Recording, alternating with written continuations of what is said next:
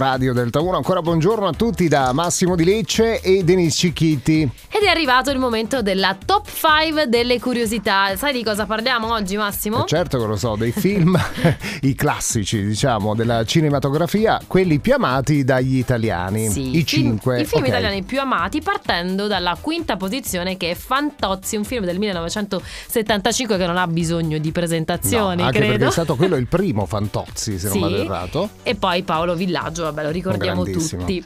È vero, in posizione numero 4 invece per un altro grande in questo caso, Massimo Troisi, e tra l'altro la regia era anche la sua, in Ricomincio da tre, era il 1981, e tra l'altro c'era anche l'Arena. E in- Fiorenza Marchegiani, e questo è il film del Pa, quello che ricordiamo quello del PA, sempre ma anche il film di Lellarena che faceva perché io sono brutto, perché sono brutto io, era proprio quello. Adorabili.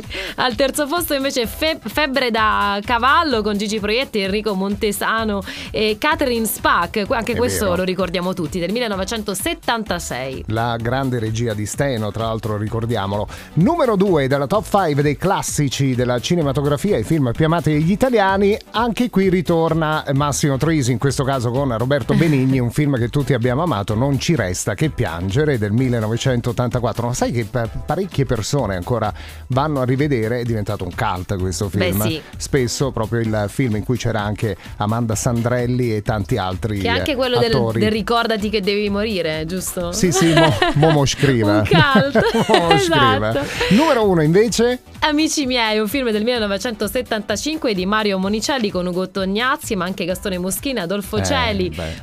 Franca Tamantini, li ricordiamo tutti. Vabbè, anche è un questo è un, ca- classico, è un classico. veramente i quattro amici eh, mattacchioni e inseparabili.